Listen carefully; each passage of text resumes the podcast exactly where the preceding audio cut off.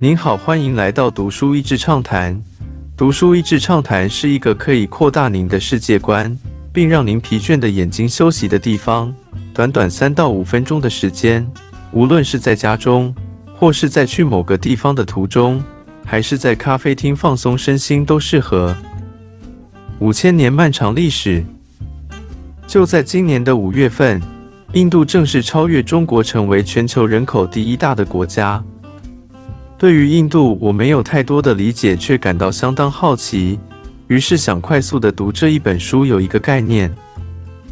没想到这本书是我少数看得非常吃力的中文书。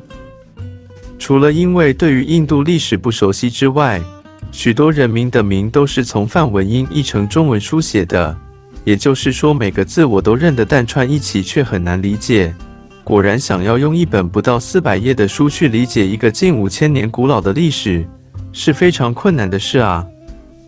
与矛盾共存，困难虽困难，但保持着一个大框架的目标去理解，就比较没那么困难。只能说，要去了解印度，真的要抛开西洋历史，或甚至是中国历史的框架，重新的学习。首先。要接受很矛盾的事情同时存在的事实。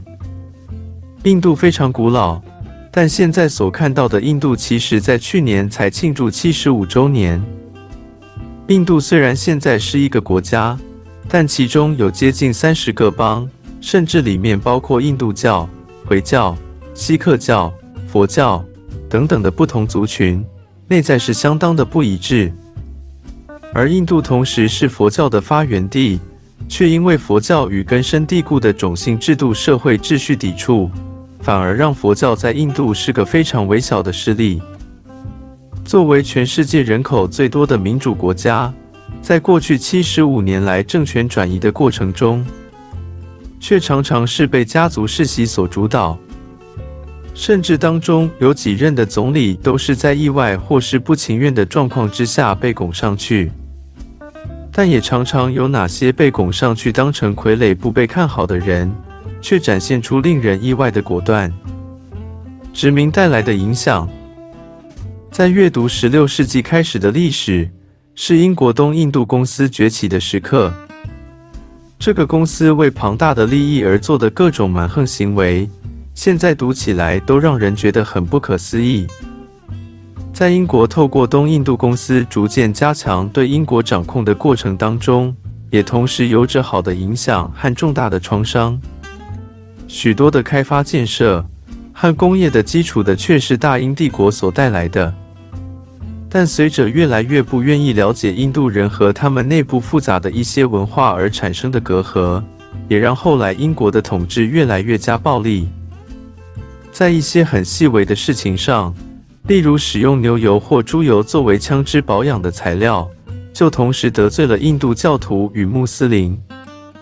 而英国仓皇撤除印度的过程，让整个印度与巴基斯坦分裂的过程变成二十世纪最血腥的种族屠杀事件之一。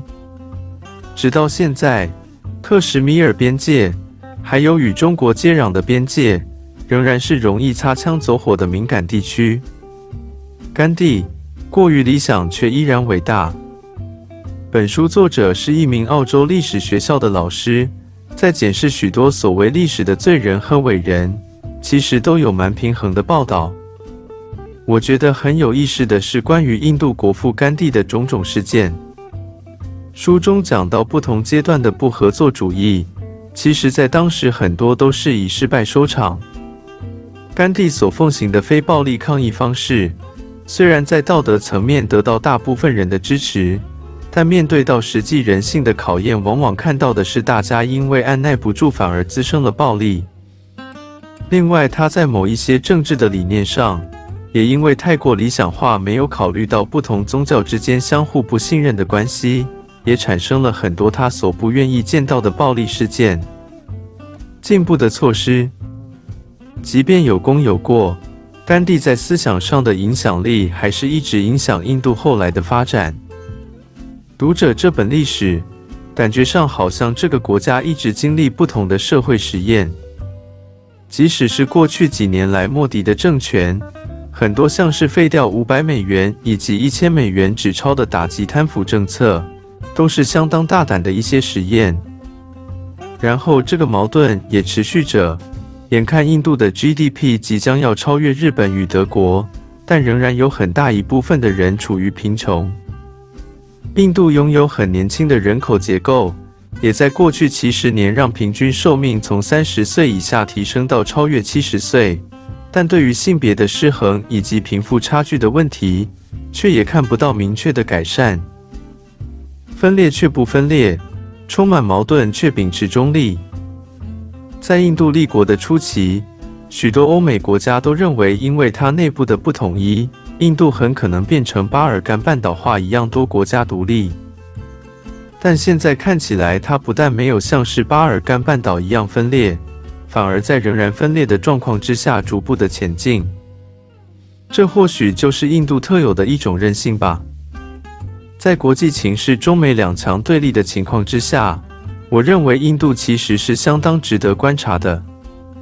过去在美国与苏俄冷战的时期，印度总是采取不结盟的态度。或许在念一世纪，这个世界人口第一的大国也可以发挥一定平衡的力量。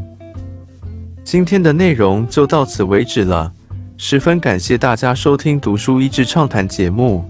如果对我们的内容感兴趣，欢迎浏览我们的网站但是 easy 点 net，或是关注我们的粉丝团“读书益智”，也可以分享给您的亲朋好友。